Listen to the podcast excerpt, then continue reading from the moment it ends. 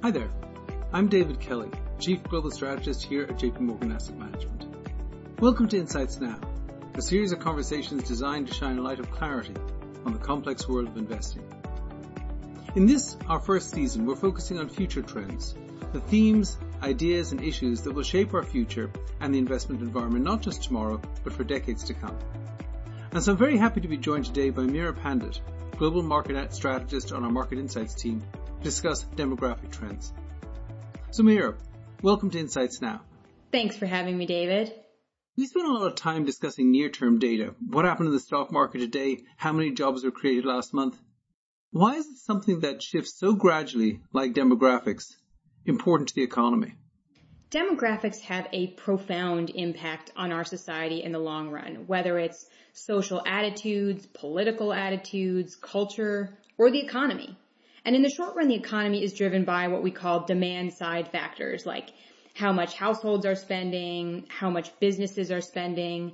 But in the long run, it's really driven by what we call supply side factors. And in a nutshell, it boils down to two things: the growth in output per worker and the growth in the number of workers. Now, my colleague Jack Manley discussed in a recent podcast episode, 21st century technology. How do we improve our tools? How do we become more productive? So I'll kind of cover what's that other component. How do we grow our workers? Because demographics is really the key determinant here. Are there enough workers domestically or who are migrating in to support all of the existing jobs out there, to build new businesses, or to innovate? Because if not, we run out of workers, and that's a drag on growth. Does the share of workers who are young or middle-aged outweigh those who are aging or elderly? Because if not, it's challenging to support the older population through social spending. Are enough babies being born? Because if not, who's going to buy the strollers and then the bikes and then the first cars? Really having the right demographics keeps the economic engine going. Okay, but demographics shift gradually over a number of years. Why are demographics relevant right now? I think a lot of the trends that persisted before 2020 have been accelerated by COVID-19, and demographics are no different. Before this year, we were already experiencing dramatic shifts in demographics.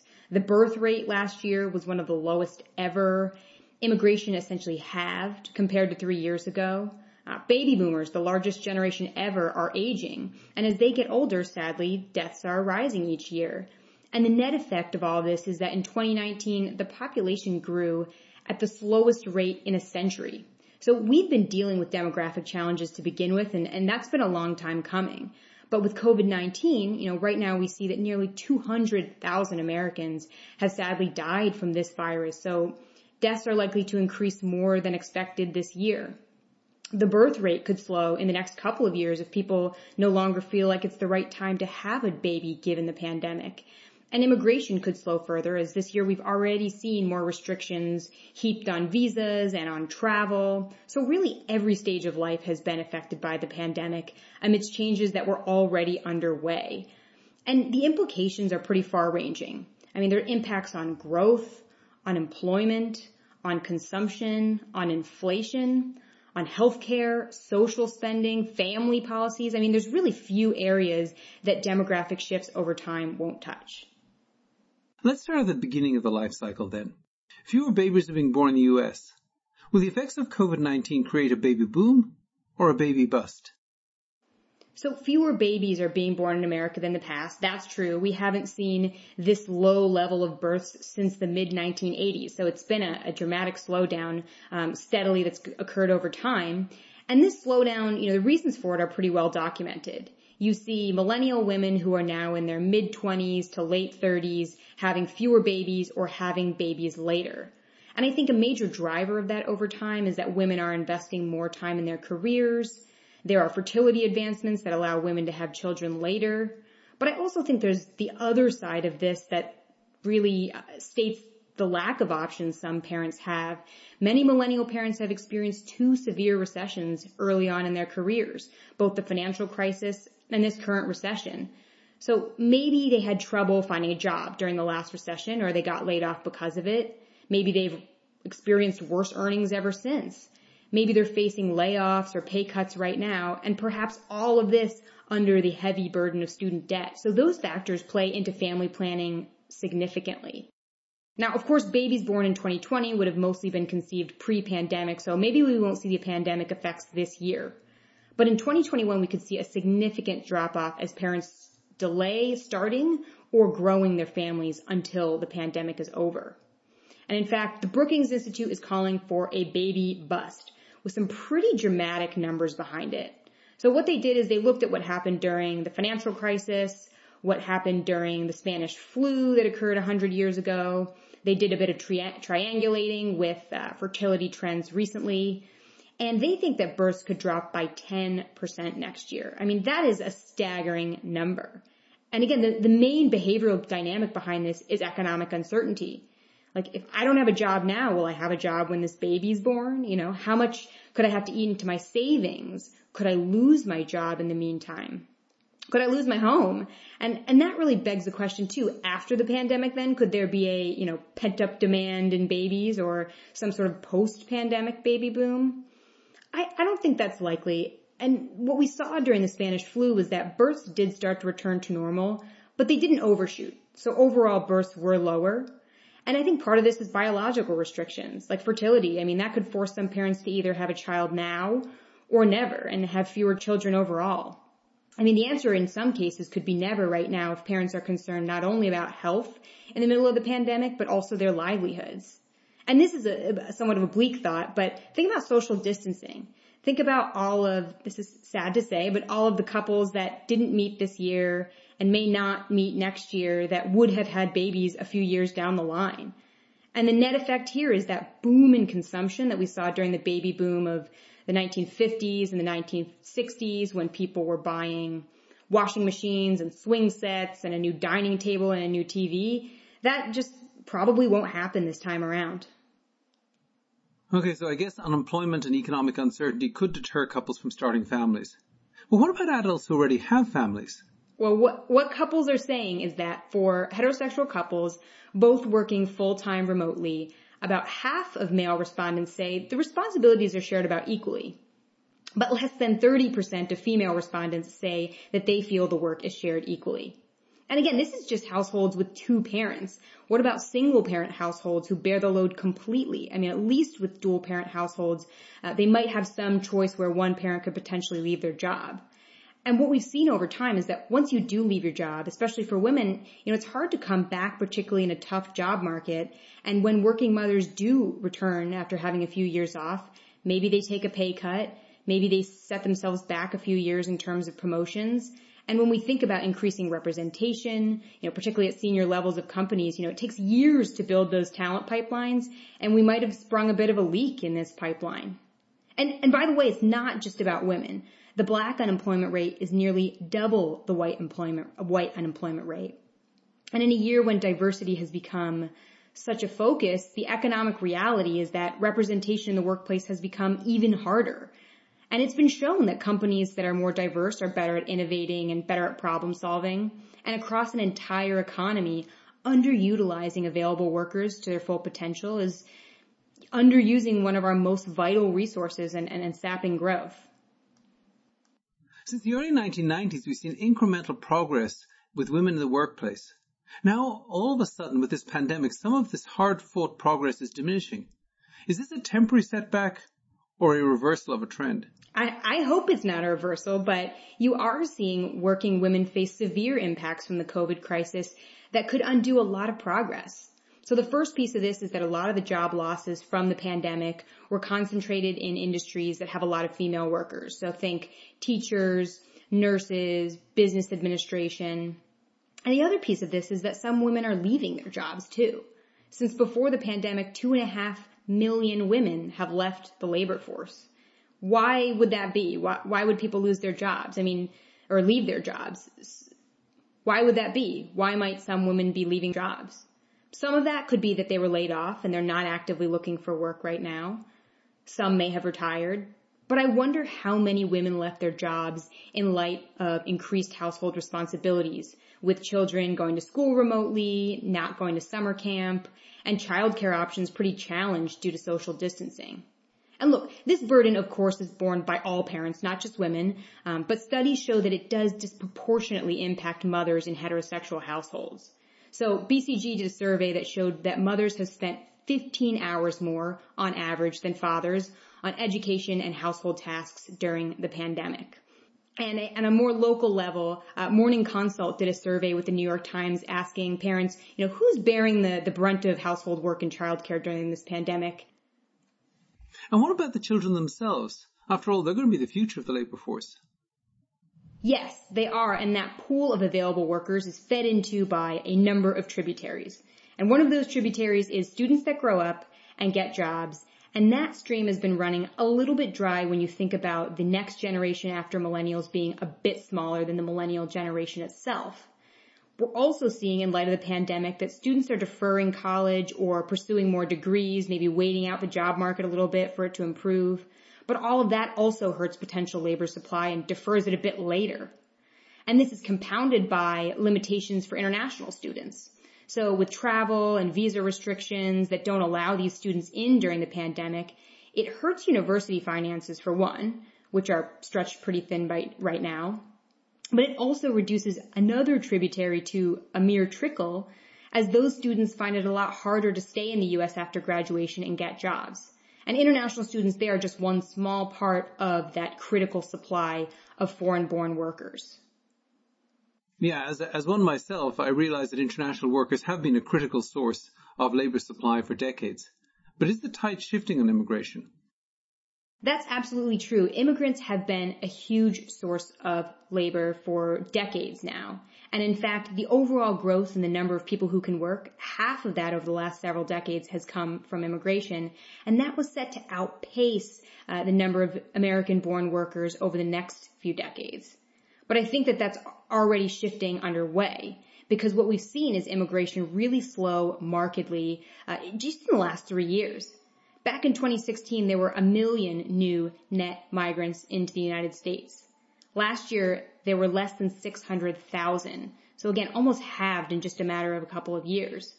That appears to be the result of strict immigration policies of the current administration, and those have gotten even more stringent during the pandemic. So essentially, there's been 4 different types of visas that have been suspended since June. And these visas cover high-skilled workers, less skilled workers, temporary summer workers, people who are relocating within their company, au pairs. So a broad range of different types of jobs. And this is a bottleneck to our labor supply. And now I know some people might be wondering, well, millions of Americans are out of work. Why can't they fill these roles? Well, the answer to that is that foreign workers are often concentrated in certain industries that are vital to the economy, and without those workers, sometimes businesses can't find enough people, the right people who are qualified, or people willing to do the work.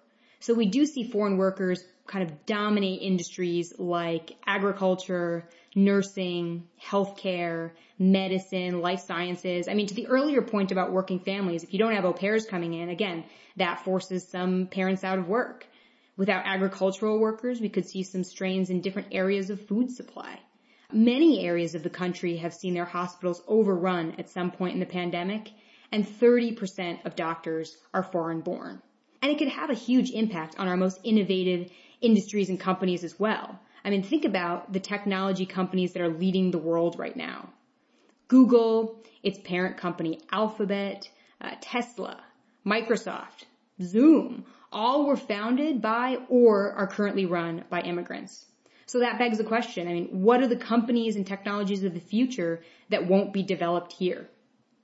And of course, it's not just about creating the technology giants of the future. It's about that powerful multiplier effect on the economy that immigrants create. So about 75% of immigrants in 2019 were between the ages of 10 and 40. And that very neatly fills the population gaps that we have, because immigrants may come to this country ready and available for work with their whole careers ahead of them to build here. They build families here. These families buy or rent homes, spurring home building and home purchasing. They decorate these homes. They outfit these homes. They buy cars to get to and from work. Their children then have their whole careers ahead of them there. They pay taxes. They support the elderly. And with economic growth slowing and the population aging, this is more important than ever. Well, our population is indeed aging as the baby boomers, once the largest generation, transition into retirement. How does this transition impact the labor force and the economy? It is a popular misconception that baby boomers will retire and millennials will readily fill the gap. So millennials may be the largest generation alive, but not the largest generation ever, a distinction that is reserved for the baby boomers still. And the growth of the millennial population going forward is actually very much largely determined by immigration, which we just spoke of, that is slowing, not growing. Luckily, not all baby boomers have retired yet, and some are staying in the workforce even longer. And interestingly, what we saw after the financial crisis is that older workers really drove the employment gains over the last 10 years. Some of it was the fact that those workers may have lost their jobs in the first place, sure, so they're coming back in. But even as late as 2019, 41% of new jobs created that year came from workers over the age of 65. But this time around, it could be very different because older workers may be reluctant to go back to work in person or to look for a job if they were laid off because they're concerned about the virus, because it has been particularly dangerous for older people. It could be the case that boomers don't carry the labor market recovery at all this time around. But the impacts of an aging population extend far beyond just the labor market. It's the change in the very dynamics of the broader economy itself. For example, older people are less likely to spend than younger people. So as the population shifts older, that could be a drag on how much we consume overall as an economy. It could spill over into prices, holding down inflation. If prices are not pushed up by demand or the higher wages held by older workers. In the aftermath of COVID-19, the U.S. will have the most public debt since World War II.